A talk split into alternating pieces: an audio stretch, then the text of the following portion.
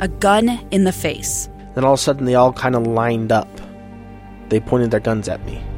And this is the point where I thought, I'm going to die today. Started two years of horror for an American in Venezuela. They said, You need to give us your phone and get ready because you're coming with us.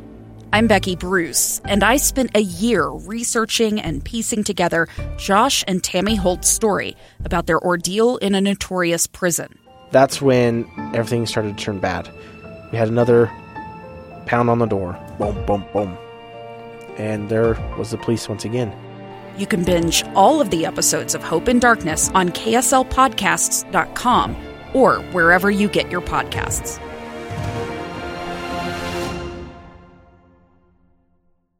Welcome back. I'm Lee Lonsberry. The Foreign Intelligence Surveillance Act. The Foreign Intelligence Surveillance Act. You ever hear of that? It's a piece of U.S. law, dates back to 1978. When it was passed way back then, it established the FISA courts, the Foreign Intelligence Surveillance Court, uh, was put into place. And since September 11th, the authority of the United States government to surveil and collect information on foreign intelligence powers and agents of foreign powers suspected of espionage or terrorism has expanded pretty significantly. And along the way, each of those expansions has been presented with certain justifications, often sufficient to gain enough support for passage. Well, it's it's reached a breaking point in the eyes of some, specifically Utah Senator Mike Lee, who right now, at this very moment, is in the midst of a vote to amend the Foreign Intelligence Surveillance Act. He has teamed up with an unlikely ally, ally, a Democrat, Patrick Leahy, and they are right now collecting votes, hopefully, to pass an amendment which would replace uh, some limitations on federal uh, surveillance powers. It's been said uh, by Mike Lee that uh, he will do everything he can to oppose this base bill, if he's not able to pass this amendment. And so we will find out in moments exactly uh, what the, the future of his fight regarding FISA will be. I want to share something uh, with you before I bring on my guest, uh, Boyd Matheson, who, who's waiting to chat with us and offer up some of his expertise. Uh, this morning, as producer Amy and I were putting together uh, the day's program, uh, one of her responsibilities is pre- preparing the audio. A- anytime you hear something or someone on this show that's not me, uh, you can bet that Amy has had her hands on it. And so this morning, as she was preparing some of the comments made by Senator Lee on this topic over the past little while, she said, uh, "She said, Lee, you're not going to believe this. I've got for you the most Mike Lee thing ever said. Here's Mike Lee saying the most Mike Lee thing he's ever uttered. Government is neither omniscient, nor omnipotent, nor benevolent. Doesn't mean that it's evil or, or even that it's unnecessary." Just means that government consists of the officially sanctioned collective use of force. Now, government dictates are necessary. It's necessary for us to have laws. Uh, but we also have to remember that the people directing are themselves human. So we've got to take that into account and not be inclined excessively, blindly, to have faith as if in a, a form of religious devotion to the abstract concept of government itself. That's where people get hurt. Those comments were made by Senator Mike Lee on these airwaves just yesterday with Inside Sources Boyd Matheson, also the opinion editor of the Deseret News, as well as the former chief of staff of Senator Mike Lee, who, as I mentioned, is right now in the midst of a vote as to whether or not uh, one of his proposed amendments will be applied to this uh, FISA Act. And joining us now is Boyd Matheson. Sir, I'm grateful to you. How you doing? Doing well. How's the uh, How's the home office? it's all right. The, the, the guest bedroom remains tidy. Uh, the cat enjoys my company each day. In fact, Rachel is sitting here on the floor. Rachel's the cat. Uh, she's sitting here on the floor waiting for me to wrap up today's show so I can pet her and feed her and let her out. And all. I was just going to say you were at the secure undisclosed location. Oh, I'm so sorry. Right. A little yes. more mis- mysterious. Yes, yes. So. This is the Camp David of, uh, of broadcast locations. Uh, can you give us any updates on this I, on this deal? I can, straight from the floor, uh, and this is incredible.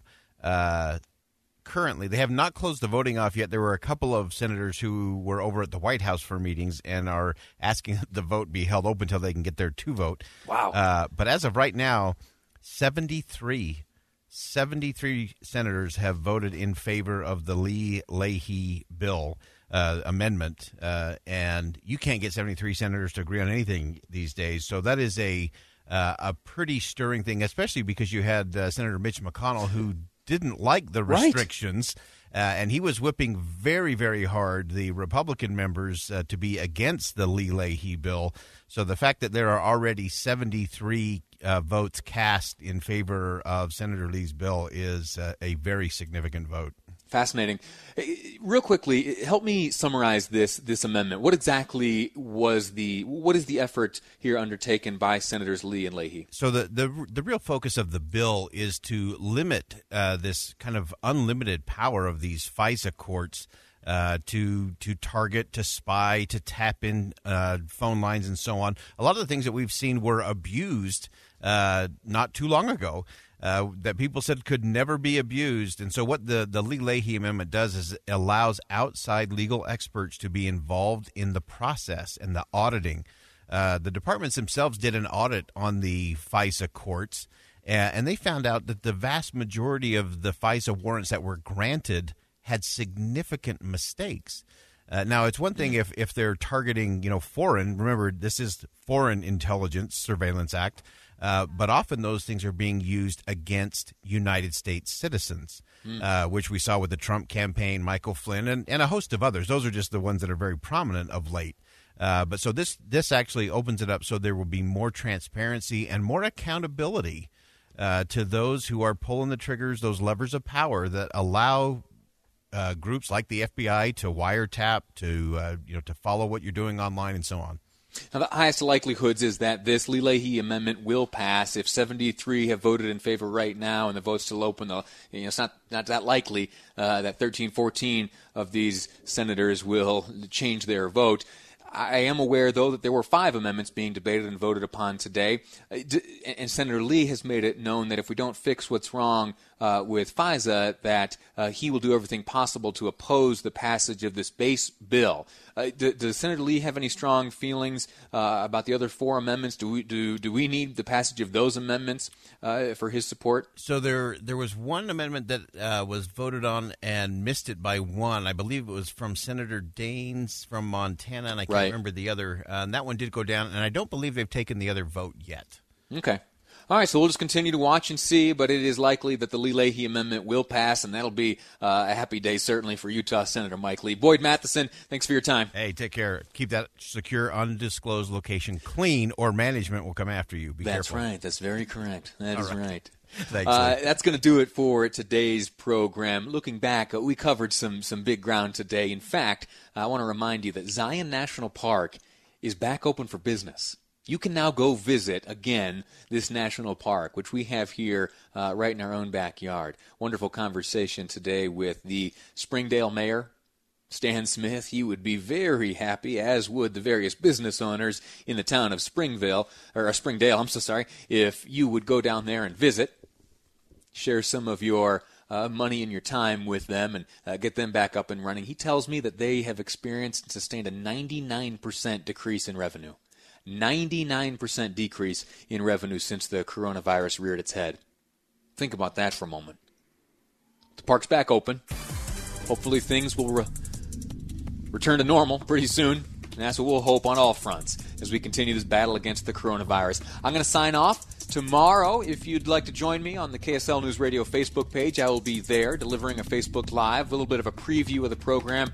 And then, as always, from 1 o'clock until 3 o'clock here on KSL News Radio, it's you and me on Live Mic. I'm Lee Lonsberry, and this is KSL News Radio.